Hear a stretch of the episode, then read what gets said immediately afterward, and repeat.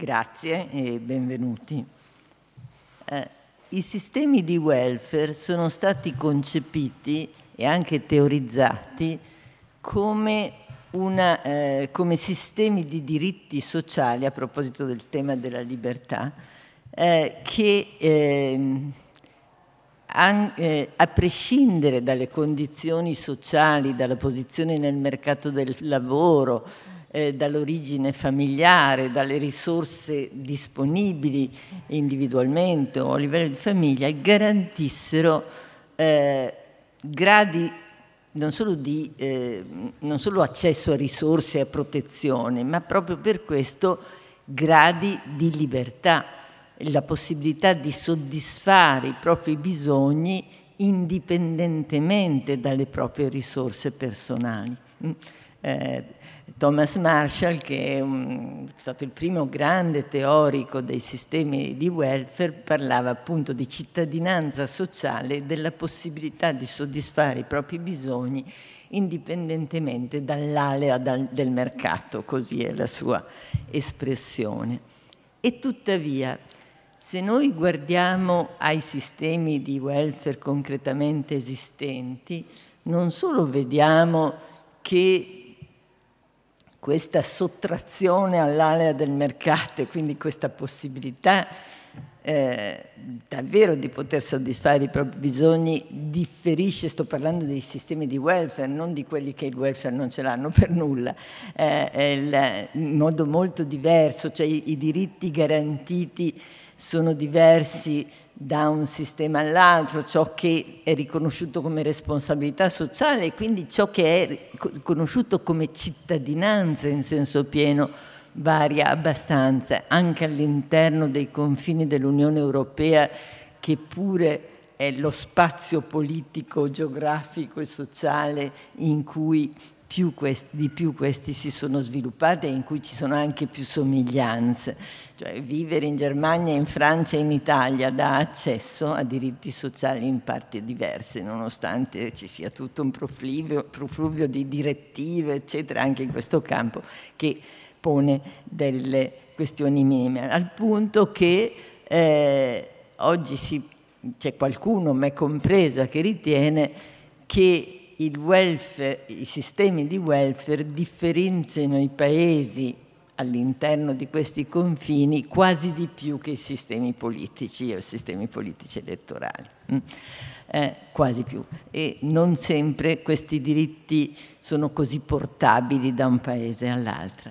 Ciò detto, non solo esistono differenze tra paesi, esi- e quindi tra sistemi di welfare, dentro a ciascun sistema di welfare non tutti i cittadini hanno riconosciuti gli stessi diritti sociali, di fatto ma talvolta anche di principio di fatto, nel senso che poniamo per esempio in Italia dove abbiamo un sistema sanitario formalmente, istituzionalmente universalistico, sappiamo che l'accesso può essere molto di- differenziato, se ci sono dei codi non può saltare, oppure no, oppure anche a livello come dire, territoriale il sistema dei servizi è diverso, lo stesso si può dire per la scuola, ad esempio il tempo pieno non è ugualmente, voi vivete in una regione molto fortunata, ma non è così dappertutto e così i diritti dei, dei bambini non sono ugualmente garantiti, i diritti educativi per esempio ugualmente garantiti dappertutto.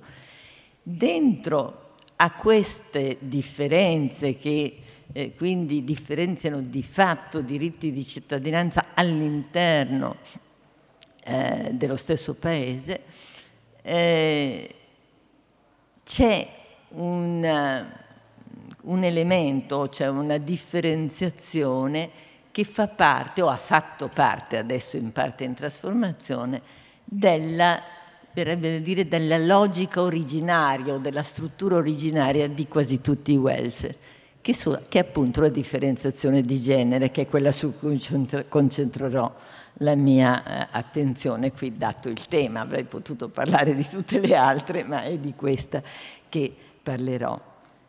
Che i sistemi di welfare incorporino non solo definizioni di bisogni e di diritti, ma anche precisi modelli e aspettative di genere, è un'acquisizione relativamente recente. Oggi ci può apparire ovvio, visto che almeno è stato sollevato nel dibattito, ma non è sempre stato così e in parte non è del tutto così.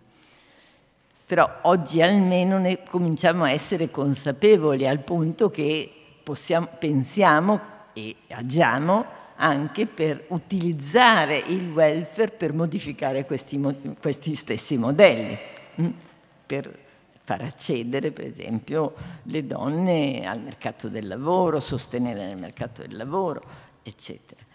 Eh, questa, ovviet- questa, consapevolezza è, di, è cominciato a maturare tuttavia solo in seguito non alle analisi degli studiosi classici del welfare, ma alle analisi delle studiose femministe a partire dalla fine degli anni Ottanta in Europa soprattutto e poi man mano anche in altri paesi e del corpo a corpo che queste studiose hanno ingaggiato con le teorie e le analisi prevalenti mainstream.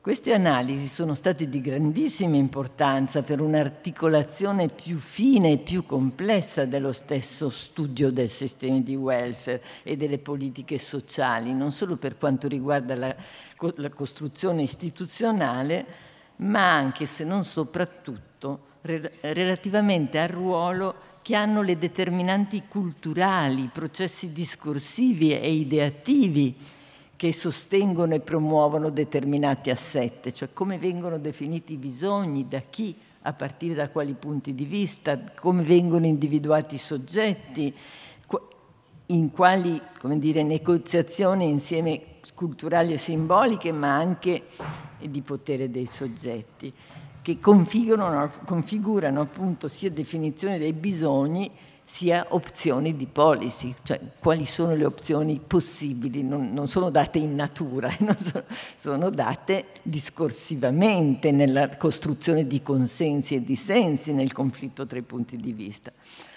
Oltre che sul piano teorico, il contributo delle analisi del welfare da una prospettiva di genere è stato anche rilevante nella definizione di proposte di innovazione nel modo di disegnare i sistemi di welfare stesse e le singole politiche e anche nell'individuare le politiche rilevanti. Pensate che nelle, negli studi classici sul welfare, mm, penso a Kaufman, a tante persone, il, il i servizi non c'erano, non c'erano, c'erano soltanto, eh, soprattutto in quelli comparativi, c'erano soltanto eh, le pensioni, l'indennità di disoccupazione, l'indennità di invalidità, qualche volta i redditi minimi per i poveri, ma i servizi quasi mai, sia perché sono i più difficilmente comparabili. Mm? Cioè non esistono i grandi archivi di dati comparativi no? per cui ci si può confrontare, quindi bisogna fare... Un... sia perché non, non erano considerati, forse c'era la sanità, ma i servizi sociali quasi mai. Eppure noi sappiamo come facciano parte importantissima della soddisfazione nella vita quotidiana per la soddisfazione dei bisogni. Uno degli esercizi che facevo quando ancora insegnavo con i miei studenti per, per, per fargli capire l'importanza di questo e dove vorremmo vivere in Italia a parità di reddito e composizione familiare. Se avessimo un bambino piccolo, se avessimo un familiare non autosufficiente, finivamo sempre a voler vivere tra l'Emilia e la Toscana, grosso modo. Cioè, per capire come questo, cioè, il sistema di servizi fa una grande differenza, no? eppure non, non era quasi mai messo dentro perché riguarda apparentemente di più le donne, no? che non sono i soggetti centrali dell'analisi. Perché riguarda apparentemente di più le donne? Perché alle donne è delegata appunto nella famiglia questo tipo di responsabilità, quindi sono loro, virgolette, che hanno bisogno dei servizi. Molto virgolettato, no? sono loro che hanno bisogno dei servizi, perché se i servizi non ci sono, sono loro che devono sostituire, devono provvedere. Mm? Quindi le analisi di genere hanno evidenziato come i sistemi di welfare non siano neutri né neutrali rispetto ai modelli di organizzazione familiare e ai rapporti di potere tra uomini e donne, dentro e fuori la famiglia. Sistemi di potere che talvolta sostengono promuo- o promuovono.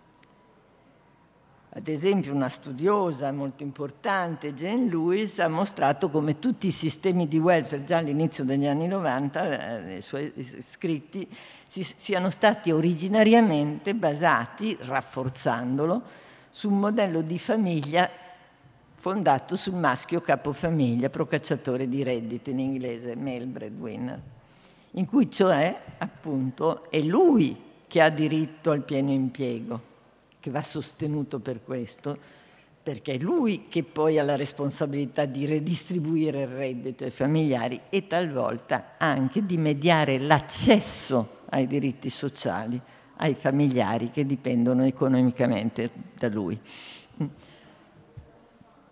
Io sono piuttosto vecchia e mi ricordo ancora quando il sistema sanitario italiano, prima della riforma che ha introdotto il sistema sanitario nazionale, quindi era un sistema fondamentalmente mutualistico e assicurativo, si aveva accesso all'assistenza sanitaria o come direttamente lavoratori, quindi assicurati, o come familiari dell'assicurato, non come diritto proprio.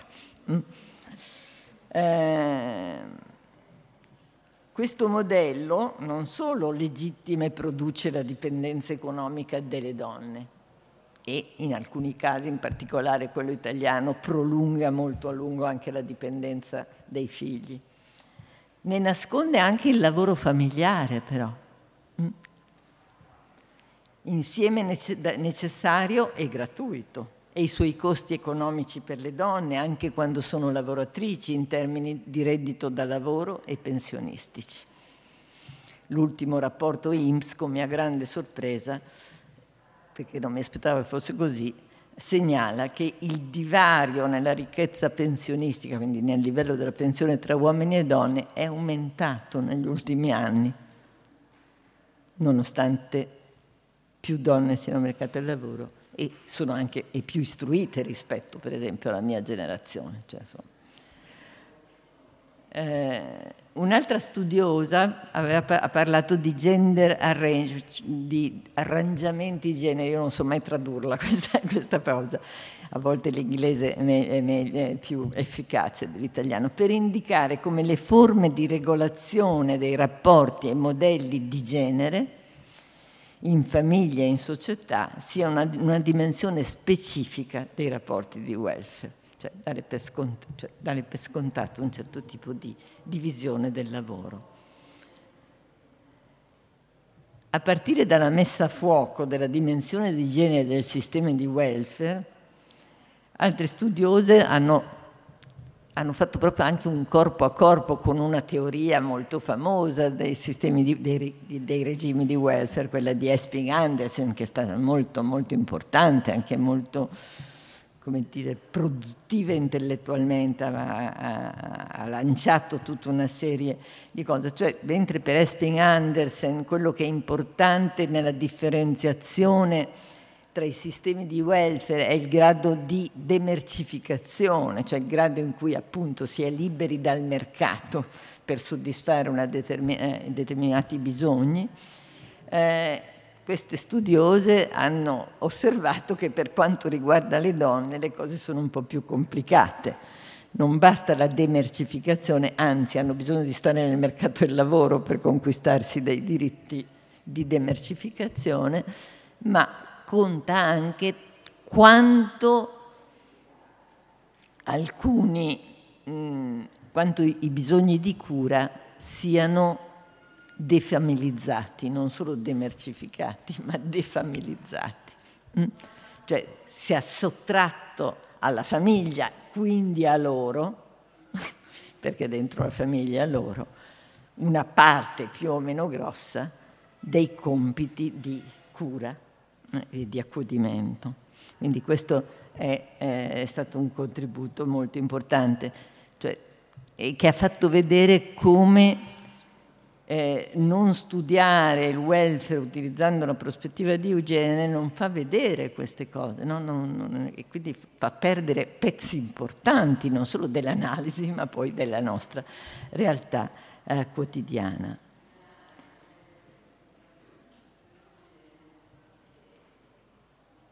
Perché le donne nei sistemi di welfare come quelli che conosciamo noi oggi, che sono di fatto basati largamente sulla partecipazione al mercato del lavoro, cioè il grosso dei sistemi di, de, de, de, delle misure di welfare sono ancora lavoristiche, ancora fondamentalmente lavoristiche, le donne possono accedere alla demercificazione, quindi alla, alla sanità, alla, alla pensione, così, alla sicurezza in bancaria, o tramite il loro rapporto con il marito, con qualcuno che concede, sperando che il matrimonio, che il matrimonio duri, e poi che abbiano trovato un marito comunque. Eh, oppure se entrano nel mercato del lavoro, ma possono entrare nel mercato del lavoro solo se sono in parte sollevate dai compiti dati per scontati nella famiglia. Mm? Questo è un passaggio che per gli uomini non avviene, per lo più, questo passaggio non è necessario, perché, come dico sempre, sono, sono le donne lo strumento di defamilizzazione delle responsabilità di cura degli uomini. Mm? E anzi, forse per riequilibrare bisognerebbe familiarizzarli un po' di più loro. Cioè, mm? dai, congedi di paternità, i congedi genitoriali sono una forma di familiarizzazione degli uomini, no? estendere agli uomini il diritto-dovere di dedicarsi alla cura. Quindi la varietà dei regimi di welfare si misura concretamente non solo sulla generosità dei sistemi pensionistici o della forma che prende la, pro- la protezione della disoccupazione o dei sistemi di garanzia re- di reddito in caso di povertà, che sono tutte dimensioni importantissime. Pensate che l'Italia è, è l'ultimo paese dell'Unione Europea ad aver introdotto una misura di garanzia del reddito per i poveri e siamo ancora qui a discutere se, la, se, se sia opportuno averla o no. Una cosa che grida, secondo me, vendetta a Dio, ma questo è un altro problema.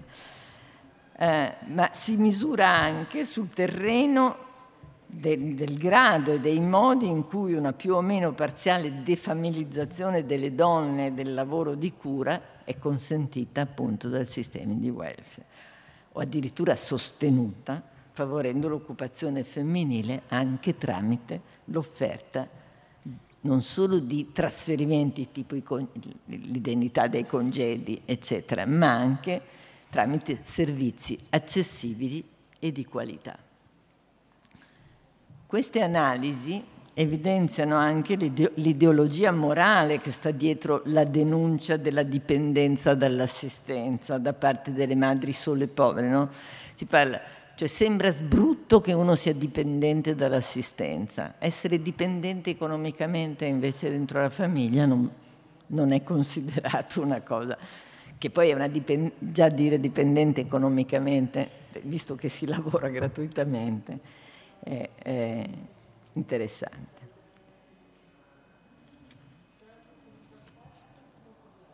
Come dicevo anche prima, l'attenzione per le dimensioni di genere dei sistemi di welfare ha imposto anche un allargamento delle dimensioni e istituzioni che vi possono essere comprese, appunto i servizi, per i rapporti e le opzioni di genere che consentono e per i modi in cui si sono disegnate i servizi ma anche i trasferimenti alla famiglia. No? Per esempio non sono mai, quasi mai nelle analisi comparative messi gli assegni per i figli, per esempio, nei sistemi di welfare, quando si analizzano le politiche della famiglia certo che si guardano queste cose, ma quando si costruiscono i, i modelli di welfare molto meno. E, ed è importante come sono disegnati. Ad esempio adesso in Italia si sta discutendo, anzi è passata già la legge, ma devono essere eh, ancora approvati i decreti attuativi dell'assegno unico cosiddetto universale, vedremo che sarà molto meno universale, che verrà basato, perché così dice la legge, sul reddito familiare, su, sull'ISE. Mm? Sulla, quindi non so, l'entità almeno dell'assegno sarà basato sull'ISE, il quanto e il come ancora da decidere, eccetera. Questo non è neutro rispetto a quello che stavamo dicendo, hm? perché soprattutto nei redditi medio-bassi ci può essere un trade-off tra prendere l'assegno o avere un secondo percettore di reddito soprattutto in, in, famiglie in cui il carico del lavoro familiare è pesante, già succede adesso con l'assegno al nucleo familiare, il trade-off.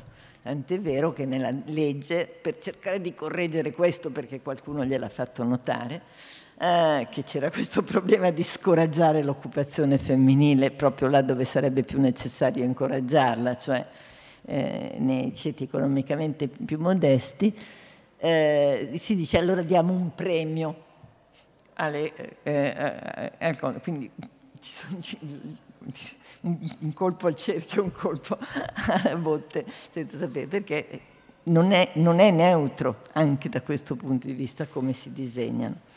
I sistemi fiscali, ad esempio in Germania esiste lo splitting, per cui il reddito della coppia è combinato e poi si divide a metà ed è, sepa- è tassato separatamente, che è molto conveniente per chi ha un reddito molto alto e e, e, e, lei non ha un reddito o l'ha molto basso, cioè molto conveniente per lui, nel senso che lui paga meno, meno tasse, perché a livello familiare alla fine può sembrare, di coppia può sembrare conveniente, però quando poi insomma si separano, cioè lei paga un'aliquota più alta di quanto non... E anche lì ci sono degli scoraggiamenti impliciti, laddove invece la tassazione individuale questo non, non avviene.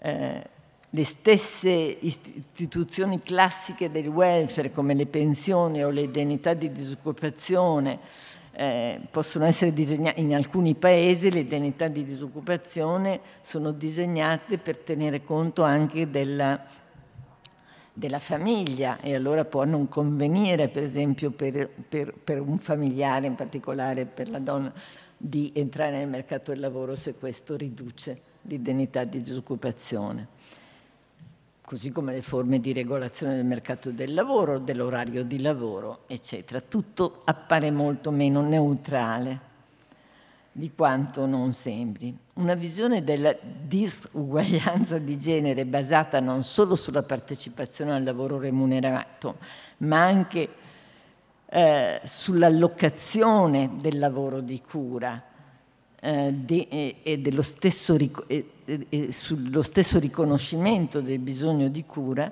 complica un po' la dicotomia tra familizzazione e defamilizzazione e il modo in cui si, pongono, eh, si possono valutare le politiche in questo campo. In primo luogo in contesti più o viceversa defamilizzati, quindi che hanno più o meno servizi per l'infanzia, per la non autosufficienza, più scuole a tempo pieno, eccetera, eh, salvo eccezioni considerate per lo più patologiche, estreme, è sempre prestato un mix di persone, cioè non ci sono solo i servizi, ecco, c'è sempre una combinazione tra lavoro familiare e lavoro e, e servizi in parte a pagamento, in parte no, quindi non, è, non c'è questa dicotomia. In secondo luogo, questo per esempio è una discussione che io ho con un importante sociologo eh, svedese, Corpi, che ha fatto delle analisi molto interessanti, includendo tutte queste dimensioni nella sua analisi della cittadinanza, eh, dei modelli di cittadinanza. Lui è molto netto nel dire che eh, la, la via giusta è quella della defamilizzazione, anche per rompere i modelli di genere. Io sostengo che invece la familizzazione, lo dicevo prima, un po' di familizzazione, usate, usate questa, degli uomini, cioè come dire, mettere anche gli, riconoscere anche agli uomini responsabilità di cura familiare sarebbe importante. Mm? Infatti in molti paesi oggi si spinge molto sui congedi di paternità, sul fatto che i congedi genitoriali siano equamente divisi, cioè per promuovere questa condivisione. Quindi non sempre la familizzazione ha un effetto negativo sul genere, può essere, avere un effetto di... perché il genere appartiene anche agli uomini, ecco tanto per dire, cioè non riguarda solo le donne. Quindi eh, si può, per esempio nel campo dei congedi, si può, si può, estremizzare, come avviene in alcuni paesi, a lungo è stato per l'Italia, lo stereotipo di genere, quindi solo le donne, e anzi si incoraggiano proprio, ci sono paesi in cui possono stare anche a casa eh, per tre anni, eh, e altri invece in cui invece cercano di riequilibrare. L'Italia è molto, molto in mezzo al guado su questo, si sta facendo bagnare il naso dalla Spagna, dal Portogallo, che hanno incominciato molto più tardi.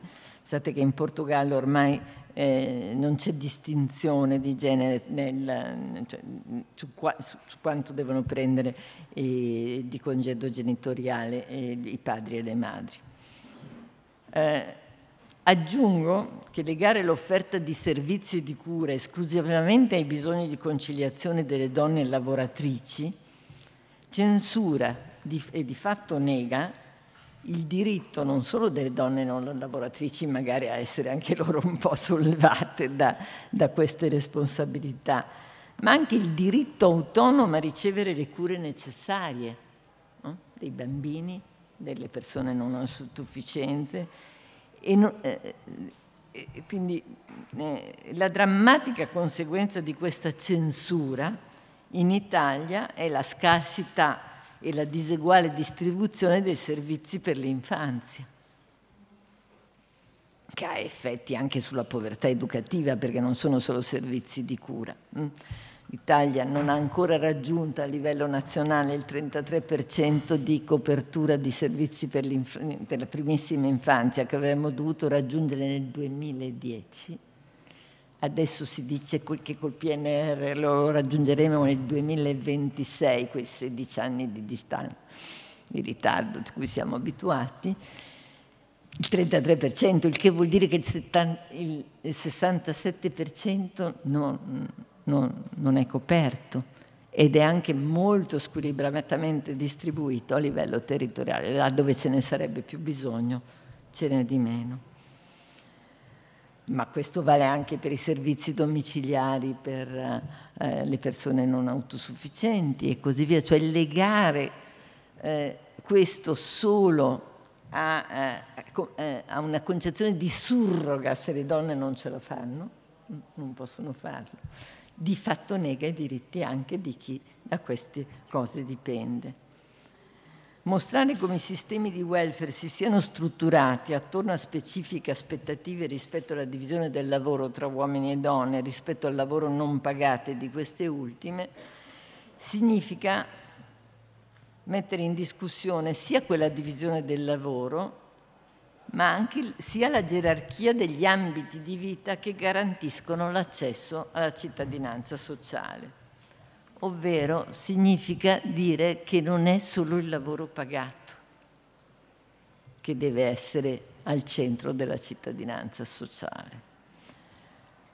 E lo dico con cautela perché sappiamo che oggi anche una grossa parte del lavoro pagato non mette più al centro della, dinanza, della cittadinanza sociale, quindi bisogna dirla con cura, ma che bisogna superare il concetto che, eh, del modello eh, del, univoco, esteso anche alle donne, dell'adulto lavoratore, dell'adulto la, esclusivamente lavoratore, no? senza altre responsabilità e anche bisogni che non quelli di cura.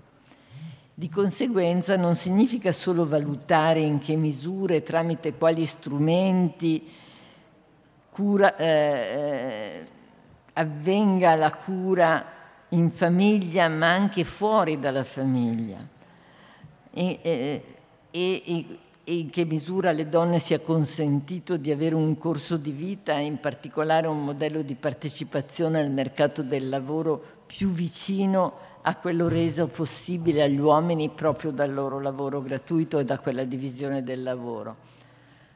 Occorre anche considerare se e quanto le politiche riconoscono il diritto al tempo per la famiglia, per la cura, per la partecipazione sociale che è anche una forma di cura allargata, perché la cura è necessaria anche in società, non solo in famiglia, non solo alle donne, ma anche agli uomini.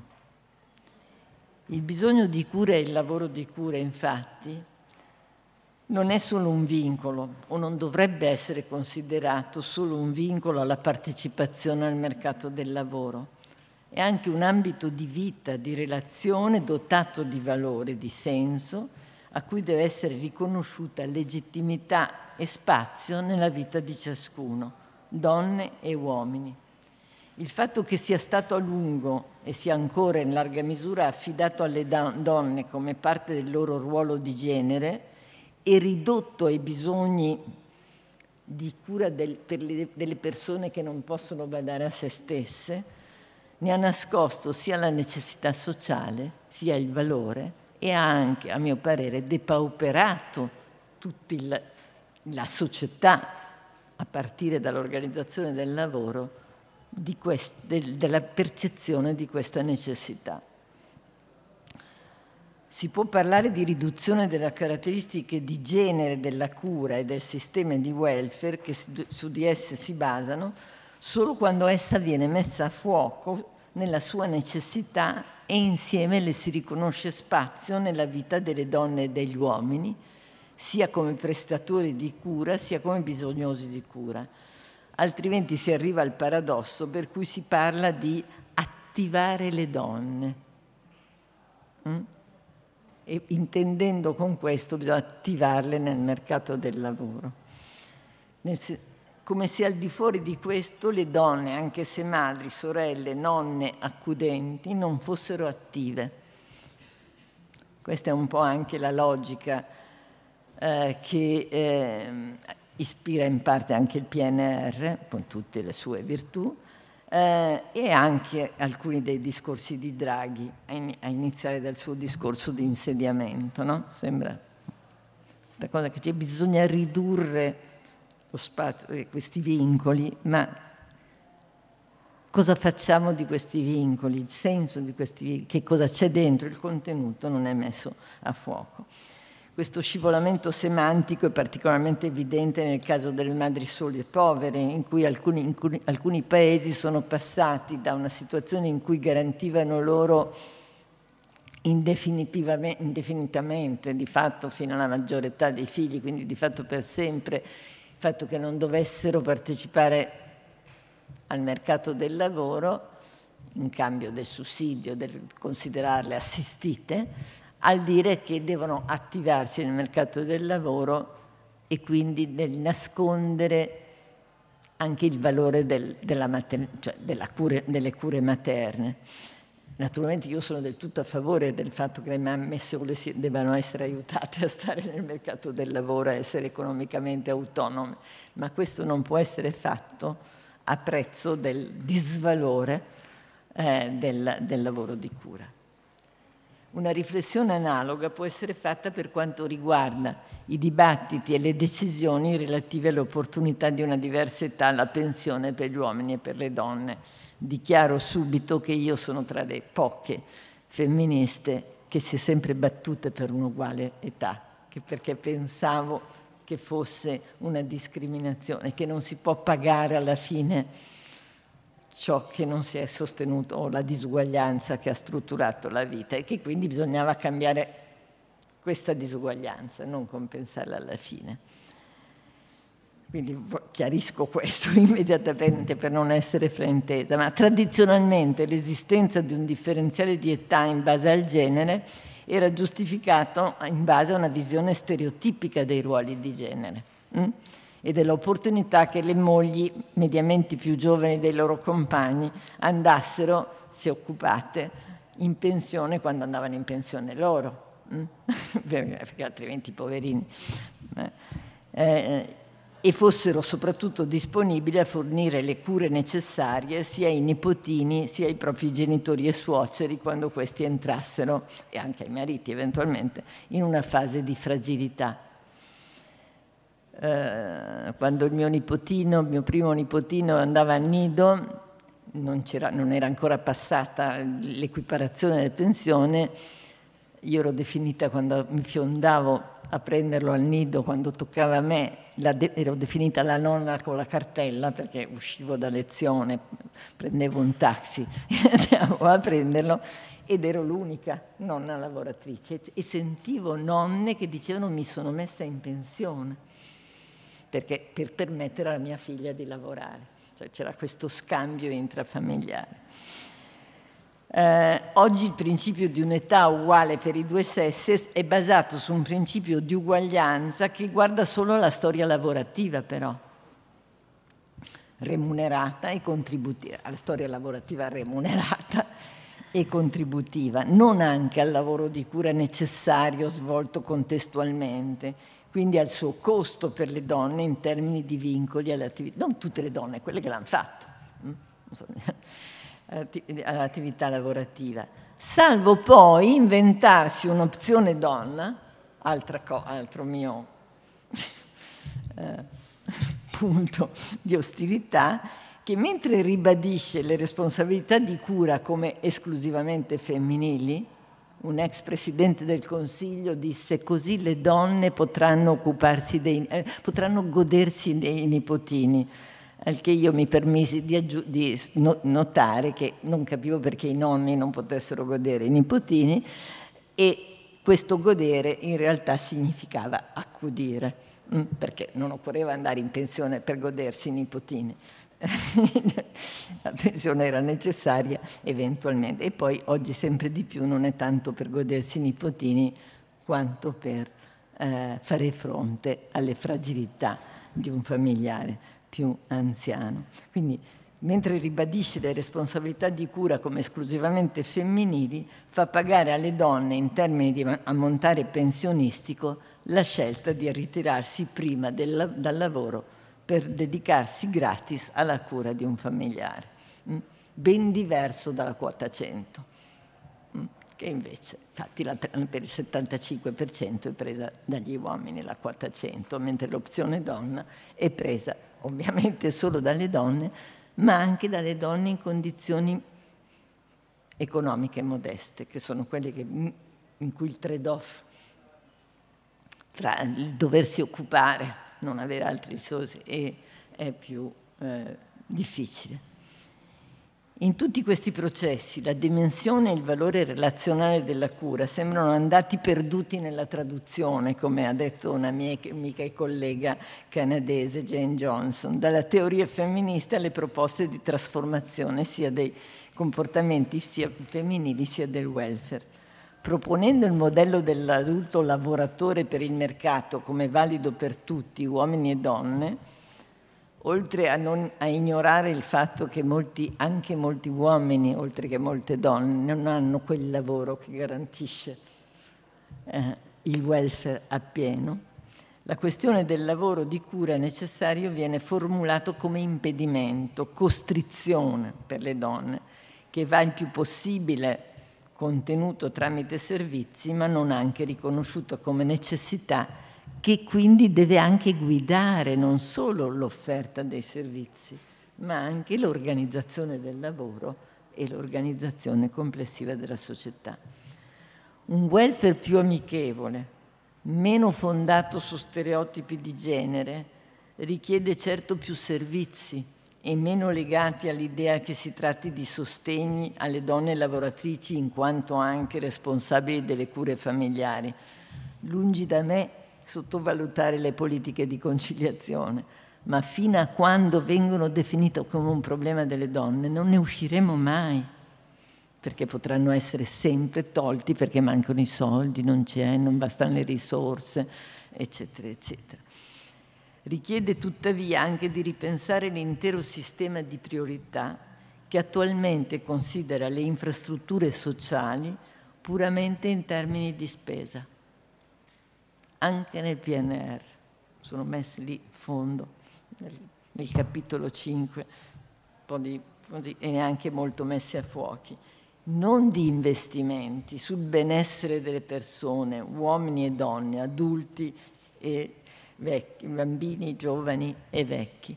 E permettetemi di concludere dicendo, fino a quando si penserà che questo è un problema, una questione marginale che riguarda le famiglie soltanto e dentro questo riguarda soltanto le donne, eh, non potremmo stupirci se poi ci sono tanti incidenti sul lavoro, perché non ci si prende cura, perché la cura è stata espunta. Prendersi cura non significa solo accudire il corpo, hm? significa stare attenti, produrre, collaborare, mettere a centro il benessere del, delle persone con cui stiamo, con cui viviamo attorno a noi, con cui lavoriamo, con cui viviamo nelle nostre comunità. Grazie.